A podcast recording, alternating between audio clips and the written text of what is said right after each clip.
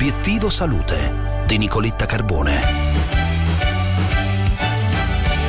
Diabete, una corretta gestione della malattia riduce il rischio di Alzheimer e di demenza vascolare, quanto suggerisce uno studio pubblicato su JAMA Network Open che commentiamo col professor Angelo Avogaro, presidente della Società Italiana di Diabetologia, ordinario di endocrinologia e malattie del metabolismo all'Università di Padova. Professore, buongiorno, grazie per essere con noi. Buongiorno, grazie a voi, buongiorno. Questo è un lavoro molto importante perché dimostra che lavorare in team e soprattutto un team che è dedicato al trattamento del diabete eh, può fare eh, veramente bene al, al, cittadino affetto da questa patologia, ma dimostra chiaramente che il, lo scadente controllo della malattia, che si traduce poi con valori di emoglobina glicati elevati, può portare a un aumentato rischio di malattia di Alzheimer e di demenza vascolare.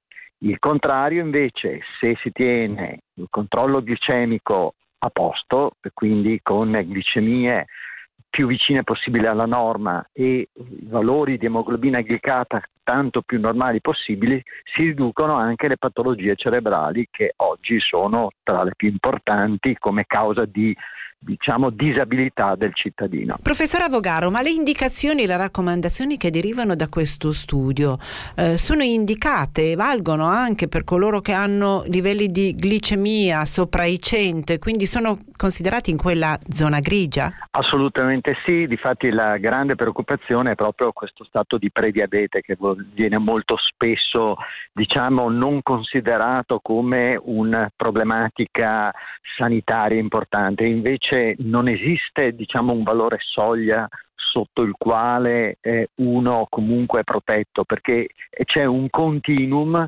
tanto più elevata la glicemia, tanto più sono i danni a livello del eh, circolo cerebrale. Per cui anche valori in questa famosa zona grigia sopra tra 100 e 126 milligrammi devono essere considerati e presi in seria considerazione soprattutto sia dai medici ma soprattutto dai pazienti che devono iniziare subito a, un, a, intraprendere uno stile di vita corretto, quindi attività fisica, alimentazione sana e questo vuol dire non preoccuparsi solo degli occhi, del rene, del cuore, ma soprattutto del cervello, perché quando pa- muore una parte del cervello possiamo avere veramente dei gravi problemi di disabilità. Bene, per oggi è tutto. Vi lascio a Gianluca Nicoletti con Melog. Vi segnalo che sulla pagina Facebook di Obiettivo Salute, sul sito di Radio 24 e sul sito del Sole 24 Ore parliamo di bambini con Camilla Stellato e parliamo di bambini alle prese con i primi capricci. Come gestirli? Buona giornata a voi, un saluto da Nicoletta.